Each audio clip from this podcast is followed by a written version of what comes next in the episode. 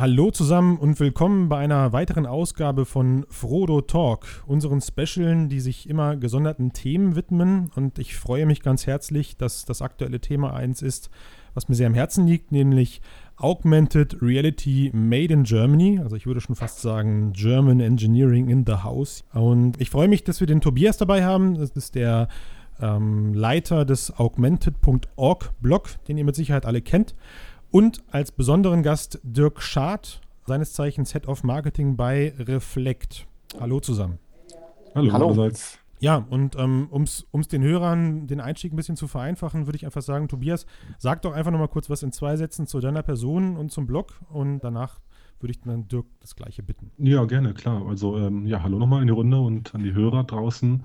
Ähm, genau, also ich ähm, betreibe ja schon seit äh, 2008 den Blog zu Augmented Reality auf Englisch und, und schreibt da regelmäßig über AR in der Industrie oder auch äh, ja, in sonstigen Forschungsbereichen, was so passiert und arbeite auch seit über zehn Jahren in dem Bereich in der Industrie in Deutschland. Und ähm, ja, bin jetzt ja auch Mitglied beim Frodo Cast, wo wir uns regelmäßig austauschen und äh, das mache ich so. Okay, vielen Dank Dirk? dazu. Dirk? ja, auch ein Hallo von meiner Seite. Ich leite seit 2013 PR und Marketing bei Reflect, Augmented and Virtual Reality Startup hier in München. Und ähm, seit diesem Jahr auch noch äh, dazu das, das UX-Department, das wir ganz neu formiert haben. Komme aus, aus dem Bereich der Kommunikationswissenschaften, habe das auch studiert, habe ein Buch über Augmented Reality geschrieben, weil ich gemerkt habe, es gibt keines äh, bei uns auf deutschsprachig, dann habe ich es einfach selbst gemacht. Mhm, wie heißt das? Äh, Praxishandbuch Augmented Reality, gibt es auf Amazon und liest sich leicht auf 180 Seiten. Okay. Ja, das ist das, was ich jeden Tag so mache. Spannend. Du sagtest gerade Startup, jetzt weiß ich äh, auch seit zwei Jahren in, in der VR-Branche beruflich auch aktiv also de facto in der, in der Szene zählt man euch ja nicht mehr zum Startup. Was macht euch denn als Startup noch aus? Was würdest du denn sagen, warum definiert Reflekt sich noch als Startup? Das ist eine gute Frage. Es kommt immer wieder. Okay. Wenn ich sage Startup, dann sagen die Leute immer, wie, wie, wie lange gibt es euch denn schon? Das sage ich vier Jahre. Ach, seid ihr wirklich noch ein Startup? Mm, wir bezeichnen uns wirklich noch als Startup. Wir haben jetzt eine, eine ordentliche Wachstumsphase hinter uns. Wir haben jetzt seit, seit Jahresanfang rund ja, 25 Leute eingestellt, sind jetzt bei fast 50 Leuten. Und was uns auszeichnet als Startup, ich würde sagen, das ist einfach die Arbeitsweise nach wie vor. Ja. Also wir, wir, sagen immer, wissen, wir wollen auch kein Konzern werden. Wir haben natürlich Strukturen nachgezogen, wir haben Prozesse nachgezogen, ähm, weil wir viel natürlich auch mit Konzernen arbeiten. Ja. Bosch ist unser Partner, wir arbeiten viel mit der Automobilindustrie.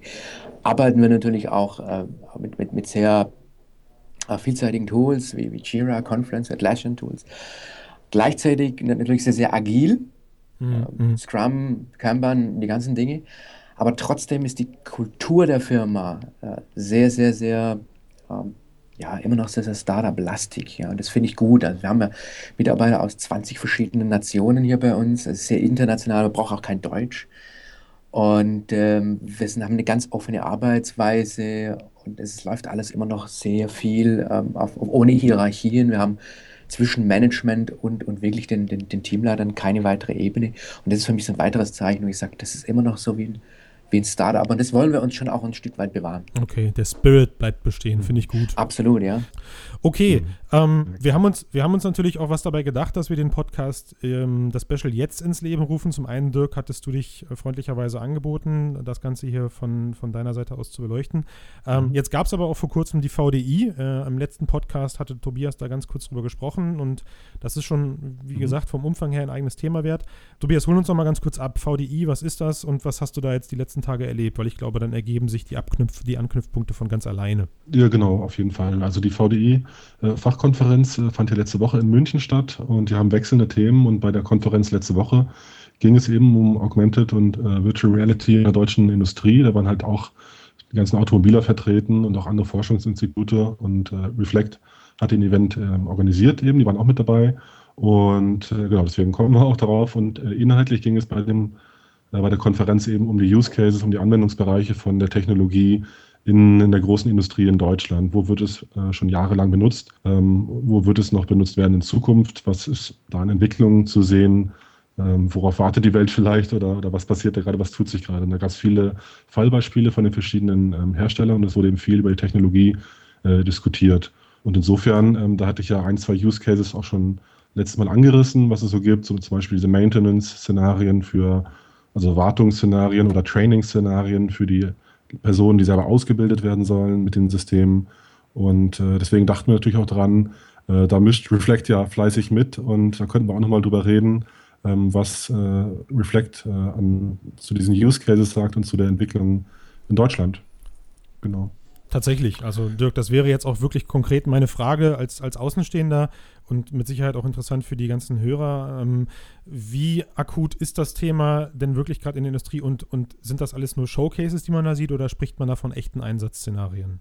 Das ist genau die richtige Frage. Ja. Also wenn wir mal so ein bisschen über die, über die VDI nochmal als Ausgangspunkt sprechen, dann sieht man da schon eine, eine, Entwicklung. Wir haben die letztes Jahr schon mit dem VDI gemacht als ein, ja, als ein Test mal zu sehen, wie viel Interesse ist überhaupt da, weil es ja dann doch einige gab, die, die äh, in der Industrie was machen wollten.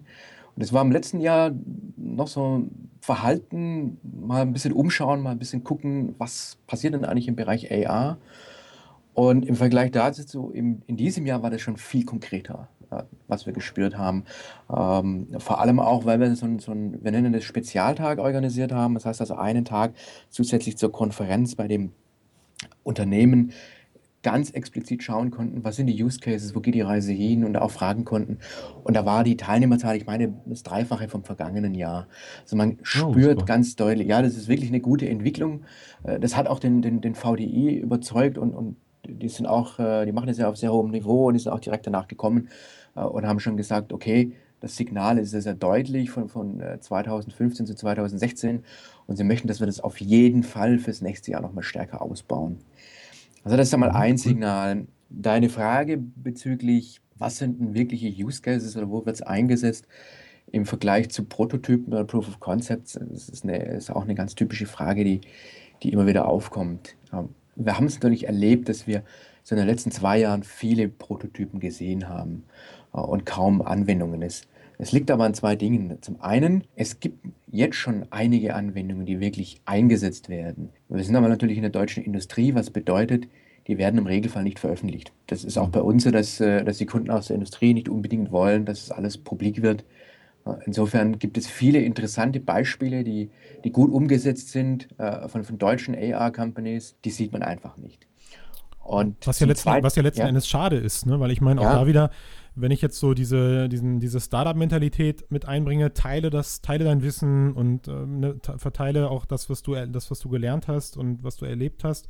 Ähm, mhm. nicht davon auszugehen, ist, da nimmt dir jemand anders dann was durch weg, sondern im Gegenteil, die Leute kommen auf dich zu und wollen mit dir zusammen dann eben. Genau, ist ja auch Werbung für dich. Genau. Absolut. Es ist eine, eine der größten Herausforderungen schon von, von Beginn an äh, für mich gewesen, als wir angefangen haben. Und äh, wir hatten tolle Use Cases gemacht mit, mit ein paar deutschen Industrieunternehmen, aber wir durften sie nicht kommunizieren. Was natürlich die mhm. Basis jetzt gerade für meinen Job ist. Ne? Das ist durchaus eine Herausforderung. Das ist aber, glaube ich, typisch mhm. für die deutsche Industrie, ist natürlich aber auch in vielen Fällen natürlich verständlich, dass man da sagt, ja, wir haben ja gewisse Dinge, die wollen wir nicht zeigen. Es, es, es wird schon besser. Also viele öffnen sich auch mhm. und ähm, merken auch, dass es gut ist, dass man hier mal drüber spricht. Ist das denn, ähm, jetzt hast Kannst du, jetzt, sorry, Tobias, bitte. Sorry, mach du. Nee, mach ruhig bitte, Tobias. Okay, ich wollte nur kurz nochmal fragen, ob du denn was allgemein sagen kannst. Also es gibt ja die verschiedenen Bereiche, wo es eingesetzt werden kann, so Training, Maintenance, was auch immer, Prototyping, ähm, ohne jetzt Firmen oder konkretere Fälle zu nennen. Ähm, wo ist es schon wirklich produktiv? Also kann man sagen, wo ist es in der Pipeline integriert? So? Ist da ein Feld Vorreiter? Sagt man, Training wird schon gemacht? Oder was kannst du aus deiner Sicht dazu sagen? Ja, das ist eine ganz interessante Geschichte. Ja. Also vielleicht nochmal ein Punkt dazu, das macht die Frage dann auch oder die Antwort dann auch rund. Mhm. Ähm, das Weitere, worum, eben, worum wir eben in diesem Prototypenstatus so lange gesteckt sind, war, dass jede Anwendung individuell programmiert werden musste. Ja. So, jetzt gehst du mal heute zu einem Automobilbauer oder du gehst zu einem Industrieunternehmen, die diesen Serienfertigung gewohnt, diesen Lean-Management gewohnt, und dann musst du denen erklären, jede Anwendung muss man einzeln programmieren, jede Änderung musst du einem, einem Entwickler geben. So. Und jetzt, äh, wir haben das ja schon getan, wir haben schon eine, eine Content-Plattform auf den Markt gebracht, gemeinsam mit Bosch.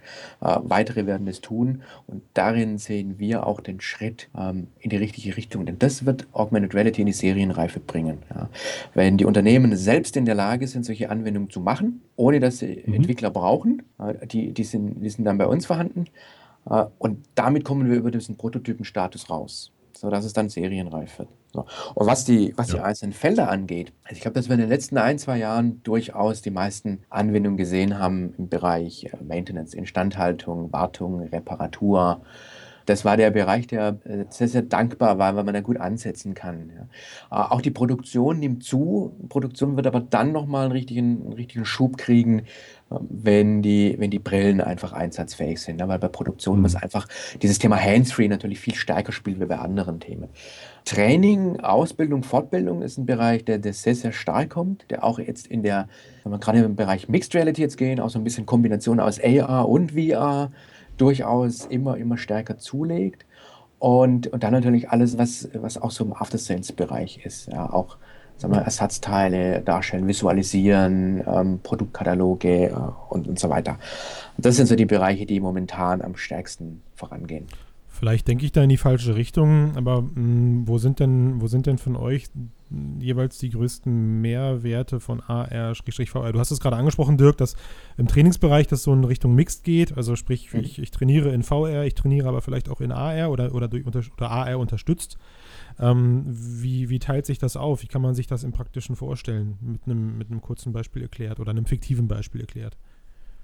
Also den Mehrwert erkennst du einfach daran, dass du mal mit so einem Techniker zusammenstehst und der dir sagt, so, jetzt kann ich schneller arbeiten, ich kann bequemer arbeiten, ich lerne das Thema äh, schneller wie mit, mit äh, bisherigen Mitteln. Ja. Der große Vorteil ist ja, dass ich als, als Mitarbeiter alle Informationen, die ich brauche, nehmen wir so eine Reparatur oder so eine Wartung als Beispiel, direkt da habe, wo, wo, sie, wo sie benötigt werden. In meinem äh, Arbeitsumfeld, direkt an der Maschine, direkt im Fahrzeug, an was ich auch immer arbeite. Ja. Ich muss also nicht mehr irgendwo blättern, irgendwo nachschauen äh, oder vergleichen. Das ist ja eine typischen Dinge. Ich muss die Information suchen. Ja. Wir teilen es immer so ein bisschen ein, sagen, äh, vorbereiten, Information suchen, ähm, anwenden und dann wirklich die Reparatur oder die Wartung umsetzen. Beispiel dafür, wir haben jetzt gerade eine Anwendung gemacht für den, für den ähm, weltgrößten Hersteller von Vakuumpumpen, Label Vakuum, äh, mit ihrem deutschen Sitz in Köln.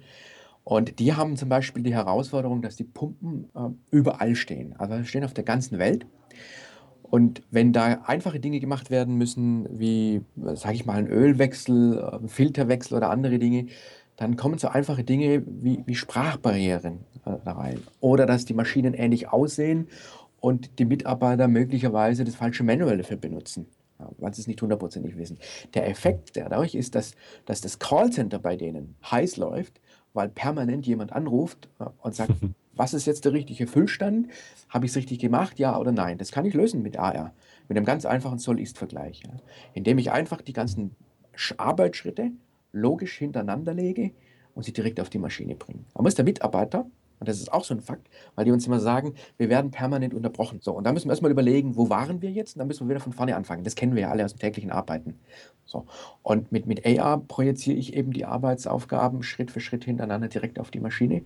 Und der Mitarbeiter kann sich darauf konzentrieren und muss sich nicht mehr Gedanken machen, was habe ich jetzt gemacht und was muss ich als nächstes machen. Okay, schade, das mhm. beantwortet schon fast meine fiese Frage, die ich gerade stellen wollte, nämlich ähm, was spricht denn, was spricht denn in solchen Cases dann dafür, dass ich eben mein Smartphone raushole, eine Videokonferenz aufbaue, was ja mittlerweile wirklich von aus vielen Teilen der Welt machbar ist, ähm, und mir halt eben dann einen Operator per Video dazu hole. Aber klar, wenn ich natürlich mhm. meine Arbeitsschritte dadurch auch abgesegnet bekomme, also sprich das Programm denkt so ein bisschen für mich mit, dann ähm, ist das wieder ein, ein Teil, den Menschen zu optimieren in die, in die ja. Richtung. Mhm, okay. Wobei, wenn, wenn, wenn ich da jetzt noch zwei Worte sagen darf, also das, was du jetzt Gerne. angesprochen hast mit, mit Video, ich meine, das ist das nächste, was jetzt, was jetzt kommt, was jetzt entwickelt wird. Also wir, wir nennen das Teleservices, das ja. äh, Remote Support. Ne? Also mhm. wenn ich dann eben da stehe und ich komme nicht mehr weiter, äh, weil ich vielleicht auch nicht der, der Experte bin für diese Maschine, ja, sondern sie normalerweise halt eben bediene. Äh, und baue dann einen Remote Support auch per Videotelefonie. Also das ist nicht per Skype, weil da reicht einfach die Qualität nicht aus dafür. Und kriege dann situationsgerecht und, und kontextbezogen meine Informationen per, per Augmented Reality an der Maschine eingeblendet, weil mir jemand helfen kann. Dann finde ich das natürlich eine spannende Geschichte. Ja. Ich wünsche mir das immer für zu Hause, wenn ich eine Stereoanlage oder sowas aufbauen muss und nicht weiß, wie ich die Kabel dahin kriege. Und dann verzweifelt versucht, mit so einem Live-Chat irgendjemand zu erklären, wo das grüne Kabel hin muss. Ja, also ich, Smartphone dran, dann ist erledigt. Ja, das stimmt. Also, wobei, jetzt Beispiel, ähm, ähm, warum reicht ein Smartphone nicht, finde ich, also du hast es ja auch schon gesagt, Dirk, eigentlich ist, glaube ich, der Riesenvorteil, dass man wirklich äh, auf seine eigentliche Tätigkeit sich fokussiert, keinen Kontextwechsel hat und die Hände frei hat, um weiterzuarbeiten. Also das ist ja ein riesen, riesen Ding für, für AR, glaube ich. Ja. Absolut, ja. Wobei, das Thema Handsfree kommt natürlich immer, ja. Und, und jeder, jedes Unternehmen kommt momentan auch zu uns und sagt, wir, müssen das auch mit Brillen machen. Hm. Das muss nicht immer sein, aber du hast nach wie vor mit einem, mit einem Tablet äh, eine deutlich höhere Perform Performance, als du es mit, mit, äh, mit den Brillen hast. Ja, da sind wir einfach noch nicht an dem Punkt. Und es gibt auch dafür gute Lösungen. Ja. Ich kann auch ein iPad äh, oder ein, ein Galaxy-Tablet ähm, auf einen Montagewagen spannen im Automobilbereich äh, mhm. und kann das an die richtige Position schieben und dann habe ich auch quasi Hands-Free. Ja. Mhm. Und habe natürlich einen deutlich größeren Bildschirm. Ja, also das wäre meine nächste Frage gewesen. Wie, siehst du da schon eine Entwicklung, die sich verändert? Also genau dieses Beispiel, ich habe jetzt auf einem Rollstativ meinen großen Bildschirm oder mein Tablet und kann dadurch dann so dieses Window, diese Augmented World haben, ist ja ganz äh, gut äh, stabil verbreitet, aber fangen die ersten Kunden sich vielleicht so an zu langweilen, wenn sie jetzt auf die HoloLens, Meta oder mehr schielen, sagen die schon, wir brauchen jetzt was oder bewährt sich das noch und sind die zufrieden damit? Aber ich glaube, du hast ja eigentlich schon bestätigt, dass es noch gut läuft. Ja, also im Moment ist es so, man, wir haben extra eine, eine, eine Wand gebaut, um, um die Kunden vergleichen zu lassen. Weil es ist ja nicht nur einfach zu sagen, ich habe jetzt Hands-Free und ich habe jetzt eine Brille anstatt einem Tablet, mhm. sondern es ist ja von, von der ganzen Interaktion, von der ganzen Bedienung her natürlich anders. Ja. Mhm. Ähm, die, die meisten von uns und, und auch in der Industrie können mit einem Smartphone oder mit einem Tablet umgehen, weil sie es auch oftmals aus dem Privatleben gewohnt sind. Das heißt, sie müssen zwar lernen, wie die App funktioniert, aber die, viele Gesten kennen die schon. Bei einer Brille musst du natürlich aber alles erstmal neu erlernen. Und jede mhm. Brille ist unterschiedlich. Das kommt natürlich auch noch dazu. Äh, HoloLens macht natürlich einen, einen riesen Effekt momentan. Es ist durchaus sehr, sehr hilfreich. Ja. Und es ist ein sehr, sehr interessantes Gerät. Trotzdem glaube ich, dass wir die nächsten zwei, drei Jahre noch viele Anwendungen auf Smartphone und Tablet erleben werden, mhm. weil die ganze Infrastruktur ja noch gar nicht da ist. Also selbst wenn ich heute jetzt eine mhm. Anwendung mache für die HoloLens, was wir auch tun, wir machen es ja auch schon, dann ist es trotzdem so, dass die Unternehmen ja noch keine haben. Hm. Und bis sie sie kriegen, dann mal eine große Stückzahl, dann dauert es noch ein bisschen. Während ja, Tablets oder sowas, das haben sie dann eben einfach. Gut, okay, also fairerweise muss ich dazu sagen, ich ähm, habe jetzt irgendwie von, von vielen Leuten aus dem engeren Kreis oder auch aus dem weiteren Kreis gehört, ja, in den letzten Jahren oder in den letzten zwei Jahren äh, VR war immer so ein Problem, weil die Brillen nicht verfügbar waren und das wird sich alles ändern, wenn dann da irgendwie das Zeug per Amazon Prime oder sonst irgendwas bestellt werden kann. Ähm, aber, aber wirklich ähm, die Tür einrennen ist ja jetzt, ist ja jetzt auch nicht passiert in der Form. Ne? Also das heißt, ähm, gerade, also jetzt auf Deutschland, auf Deutschland bezogen. Das heißt, äh, das Argument, dass die Brillen aktuell ähm, nicht verfügbar sind, ist ja insofern auch wieder ja, zu hinterfragen, weil wo ein Wille ist, ist ein Weg. Hm? Und ähm, die, die konkrete Richtung wäre da jetzt, glaube ich, eher zu sagen, liebe Kunden, wenn ihr das haben wollt, wir kriegen diese Sachen für euch auch organisiert. Und da gibt es ja, glaube ich, auch schon viele Beispiele, weil ich weiß nicht, ob ihr das gesehen habt, diese ThyssenKrupp-Geschichte, die da gestern announced wurde die ich persönlich sehr spannend fand. Habt ihr euch das angeguckt? Oh, ich noch nicht. Okay, ähm, macht nichts. Erzähl doch mal. Ähm, also letzten Endes wird dort, wird dort Fahrstuhlwartung per ThyssenKrupp oder bestimmt nicht per ThyssenKrupp, Fahrstuhlwartung per HoloLens ähm, eben an, an den ThyssenKrupp-Fahrstühlen durchgeführt und das sah jetzt so ein bisschen wie so eine Zusammenarbeit aus. Ähm, ja. Also bin da bei dir. Die, die Verfügbarkeit ist, ist nach wie vor kein Garant dafür, dass es erfolgreich wird. Äh, keine Frage. Wir müssen aber im, in, in, der Industrie natürlich daran denken, äh, dass die Verfügbarkeit alleine noch nicht ausreicht. Mhm. Bis so ein Konzern sowas einführt, äh, bis es getestet ist und bis es erlaubt ist, auch der Einsatz, da geht einfach eine gewisse Zeit rum. Also das ist nicht nur die Verfügbarkeit, es ist durchaus auch die Akzeptanz, die geschafft werden muss für die Brillen. Äh, da gibt es viele Punkte, da, die man da bedenken muss. Gut, also was mir gerade auffällt, und äh, ich würde jetzt mal so einen so Combo-Breaker einlegen, sage ich mal, dass, äh, dass die Diskussion halt sich zunehmend immer im, im AR-Bereich in Richtung Industrie bewegt. Und ich würde mal versuchen, aus euch beiden so einen Blick durchs Schlüsselloch oder in eure Glaskugeln herauszukitzeln und mal versuchen, die Frage zu stellen, wo würdet ihr denn zukünftig wirklich äh, AR-Anwendungen sehen, wenn, wenn wir jetzt mal mit den ganzen technischen und Verfügbarkeit und alles außen vor lassen? Wo glaubt ihr, geht das in zwei, drei Jahren realistisch hin? Habt ihr da Lust, was zu, zu sagen? Tobias, mach du doch mal den Anfang hier, komm.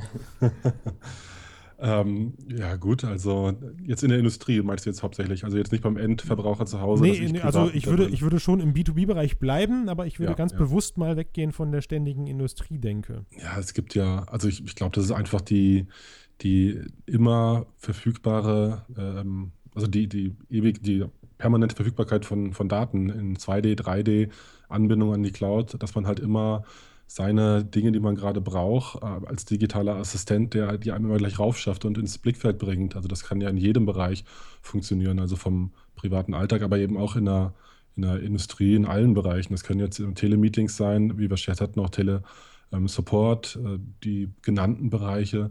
Also ich glaube, das ist einfach ein, so wie wir heute das Handy benutzen äh, oder ein Bildschirm, kann es dann halt in einigen Jahren oder hoffentlich wenige Jahre eben die, die Brille sein, dass wir halt ähm, den Computer auf, auf der Nase tragen und einfach alle Daten, die wir, auf die wir zugreifen wollen, verfügbar haben. Also da sehe ich eigentlich keine Einschränkung. Da kann man sich natürlich austoben.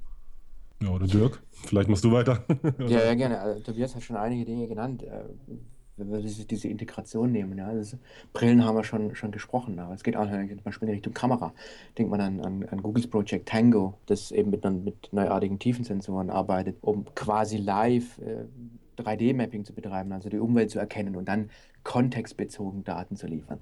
Da liegt für mich der Schwerpunkt drin, dieses kontextbezogen. Das ist das, wo wir immer drauf rumreiten und sagen, ähm, es reicht nicht aus zu sagen, jetzt haben wir Augmented Reality, wo setzen wir das jetzt ein? Das ist, das ist der falsche Ansatz, das hat man am Anfang gemacht. In Zukunft wird es anders sein, da wird man sagen, okay, heute mache ich das so äh, und mit, mit, mit Augmented Reality kann ich es besser machen, schneller machen, äh, schöner machen, was auch immer.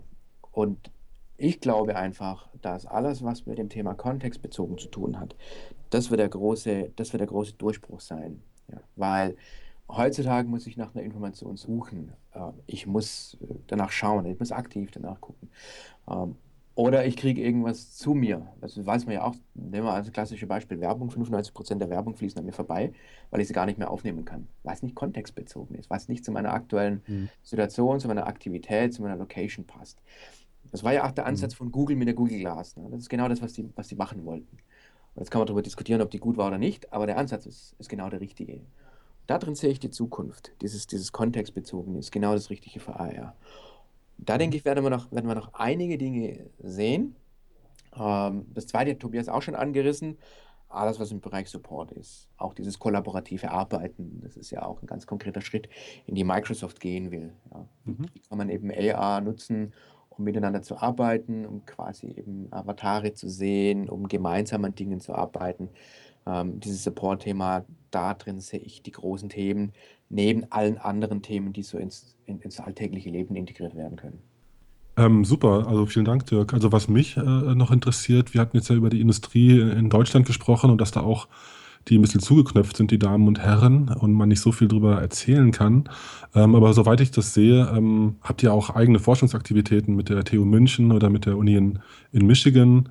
Ähm, kannst du da was erzählen, was ihr da noch so treibt? Also ihr wollt ja sicherlich auch ähm, das Thema pushen und neue Dinge innovativ umsetzen als und mit vorn dabei sein. Also ihr seid ja eh international auch gerade unterwegs damit mit Hyperloop und Co. Das ist ja auch sehr spannend.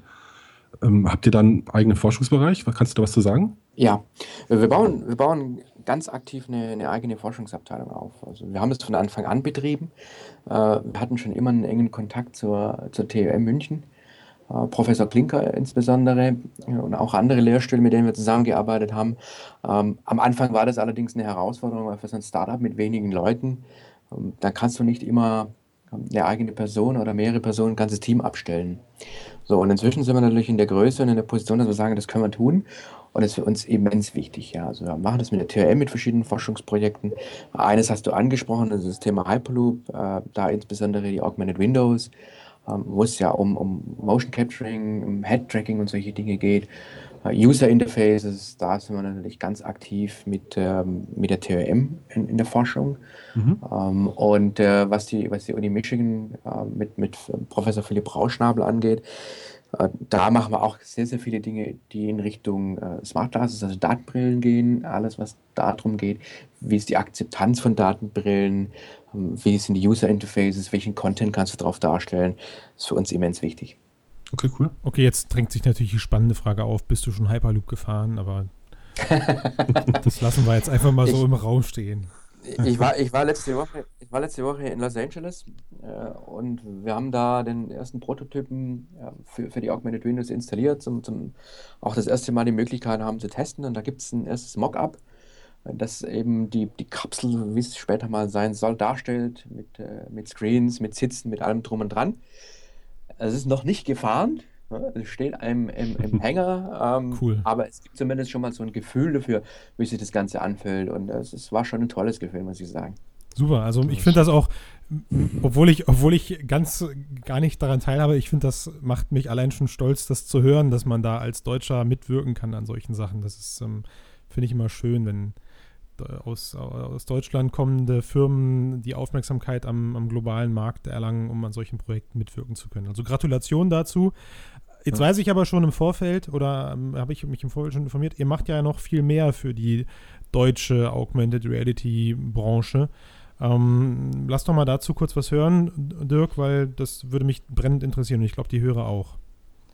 Ja, gerne. Also für uns ist es wichtig, dass das ganze Thema Augmented Reality einfach stärker vertreten ist. Ähm, Deutschland ist, ist für mich ähm, der Hotspot in Europa. Ja, das muss man einfach ganz klar so sehen. Äh, wir haben in München hier äh, sehr viele starke Firmen. Wir hatten früher Metaio, einer der Pioniere im, im Bereich AR, die von, von, Apple übernommen wurden. Wir haben viele weitere Firmen. Haben, in Berlin wächst eine ganz neue Startup-Szene heran. In Hamburg gibt es einige Unternehmen ich hoffe, dass ich jetzt keiner nahe trete, wenn ich sie nicht nenne. Aber es ist wirklich in ganz Deutschland wirklich viel, viel, viel äh, los und das ist etwas, was wir mit, mit vielen anderen zusammen aktiv unterstützen. Es ist, fängt klein an bei Dingen wie Meetups, die wir regelmäßig machen, um Entwickler zusammenzubringen, um Austausch äh, stattfinden zu lassen. Ähm, Tobias hat vorher genannt und war dabei bei, bei der VDI-Konferenz. Das ist eine weitere Geschichte. Und so gibt es einige Konferenzen, wie auch die Digility, die wir einfach aktiv unterstützen.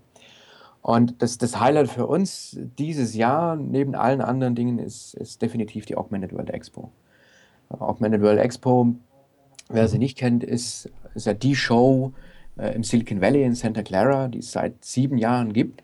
Das ist die führende AR-Messe dort, äh, bei der alle Großen vertreten sind. Wir waren ja selber auch als Aussteller dort dieses Jahr. Und äh, wir wussten, dass die schon eine Weile überlegen, ob sie nicht nach Europa gehen. warum, warum, über, warum überlegen? Die haben, die haben sich ja erweitert und sind nach, äh, sind nach China gegangen, äh, vor zwei Jahren das erste Mal und äh, haben dann sich äh, durchaus Gedanken gemacht, ob es nicht interessant wäre, auch mal äh, aus, dem, aus dem Silicon Valley darüber zu kommen. Ja, also wenn, wenn die Amerikaner jetzt mal über das Silicon Valley drüber, drüber denken, das ist dann durchaus schon ein Sprung. Hm, okay, und wie sieht unsere Außenwahrnehmung aus? Wie erreicht man deren Aufmerksamkeit? Ja, also ich, ich glaube, eine Grundlage dafür ist, und das sieht man bei den Amerikanern auch, wenn man mit denen spricht, ist, die kennen zwei Regionen, in denen Startups florieren in der Tech-Szene, ja, also müssen wir ganz auf die Tech-Szene jetzt be be begrenzen, das ist das Silicon Valley. Und wenn die dann rausschauen darüber, dann kennen die Berlin. Und das ist schon erstaunlich. Also Berlin hat für die in der Tech-Szene einen höheren Stellenwert als New York. Und das sagen die auch ganz offen. Da sehen die das, was passiert. Da haben die Bezug dazu. Die haben auch aus der Historie raus da einen starken Bezug nach Berlin. Und ähm, es war trotzdem nicht ganz einfach.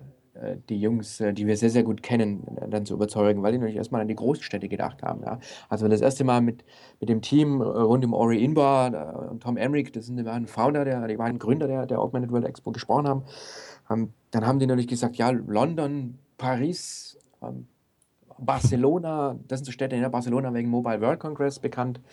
Das sind so Städte, wo die sich vorstellen können, und äh, dann haben wir angefangen mal zu erklären, was es hier in Deutschland alles gibt, wie viel, ähm, wie viele Firmen das es hier gibt, die in dem Bereich arbeiten, wie viel aber auch die Industrie äh, investiert, wie, wie offen das die Industrie dafür ist und äh, was auch an den, an den Universitäten passiert mit den vielen äh, Studiengängen. Und dann haben die sich damit befasst und, und haben mal ziemlich schnell gemerkt, dass da wirklich viel passiert. Und äh, ja, wir sind dann einfach auch froh und stolz, äh, dass sie sich dafür entschieden haben und gesagt haben, okay, ähm, wir machen die Augmented World Expo Europe und wir bringen sie nach Berlin. Ja, das war also schon, äh, mhm. ja, das war für uns irgendwie so ein bisschen wie, wenn bei der Weltmeisterschaft ausgelost wird, wo findet es jetzt statt? Und, äh, und so ist es auch. Ja, es, es, ist tatsächlich so, ja. Also es geht ja nicht nur uns so. Also Klar, wir, ja. wir, wir teilen das ja mit allen, die, die hier in Deutschland das machen und das spüren wir natürlich auch. Wir nehmen die auch mit. Wir helfen ja bei der Organisation, äh, bei der ganzen Geschichte und wir nehmen die ganzen Leute ja mit. Das ist gerade gestern wieder auf der Mexiko gewesen und haben mit einigen Leuten gesprochen und, und die sind alle froh, dass wir das gemeinsam da hinkriegen. Äh, und am 18. und 19. Oktober findet es ja in, in Berlin eben dann statt, äh, im Berlin Congress Center. Amis wollten wir auch unbedingt da mitten, mitten ins Herz von Berlin gehen. Das war für die faszinierend, dass man da wirklich mitten am Alexanderplatz sein kann äh, mit, mit einer tollen Location. Und ähm, ja, Speaker sind, sind, sind voll, Aussteller sind gebucht. Ähm, und jetzt, ähm, ja, also jeder, der Interesse hat, kann sich jetzt ein Ticket sichern. Die gibt es äh, immer noch für einen sehr, sehr günstigen Preis. Ähm, darf ich jetzt verraten, dass wir auch Tickets haben? Klar. Ich verrate es jetzt, jetzt einfach. Ne? Also jeder, der, der ein vergünstigtes Ticket haben will, die Organisatoren werden es mir danken. Der kriegt über uns einen, einen Discount-Code und der lohnt sich wirklich. Ja, dann lohnt sich das also für die Hörer auch direkt unseren Podcast zu hören. Vielen Dank dafür, Dirk. Ähm, wenn du mal kurz zusammenfasst, was, was erwartet da? Also wenn ich jetzt so ein Ticket von euch bekomme, vergünstigt, was, was erwartet mich dann da die zwei Tage? Also in den zwei Tagen trifft man wirklich alles, was, was Rang und Namen hat in der AR-Szene. Ähm, und das auf der einen Seite natürlich auch aus der Industrie, klar, ähm, aber natürlich auch aus dem, aus dem Consumer-Bereich. Das ist wirklich alles vertreten. Es ist auch äh, Virtual Reality dabei, es ist Wearables dabei. Also man hat ein großes Ausstellerforum, in dem man wirklich sich mal anschauen kann, was passiert momentan. Mhm. Es sind auch so Companies dann dabei wie Wikicute, die die, die Tracking-Algorithmen dann äh, zur Verfügung stellen. Äh, da ist ein Fraunhofer-Institut natürlich auch dabei. Da sind aber auch Companies dabei wie Epson, die die Hardware für Glases liefern. Also es ist ein sehr, sehr breites mhm. Spektrum. Und ein, ein tolles, äh, ein tolles Setup für, für Speaker, die aus allen Bereichen äh, berichten. Es gibt Workshops, äh, es gibt normale Vorträge und es gibt natürlich den kompletten Austausch mit der ganzen AR-Szene, was durchaus hilfreich ist. Wahnsinn. Also von daher erstmal viel Erfolg mit dem Ding. Das klingt echt gigantisch. Ähm, Wer es nicht erwarten kann, dich, dich live zu treffen, ich habe gerade schon gehört, äh, Agility, Riesending jetzt, Tobias und ich sind auch vor Ort. Ich sehe gerade, du bist mhm. auch dabei, ähm, wirst ja. ein bisschen über Hyperloop quatschen mhm. was er da gemacht hat. Der Track nennt mhm. sich Brand Experiences and Best Practice.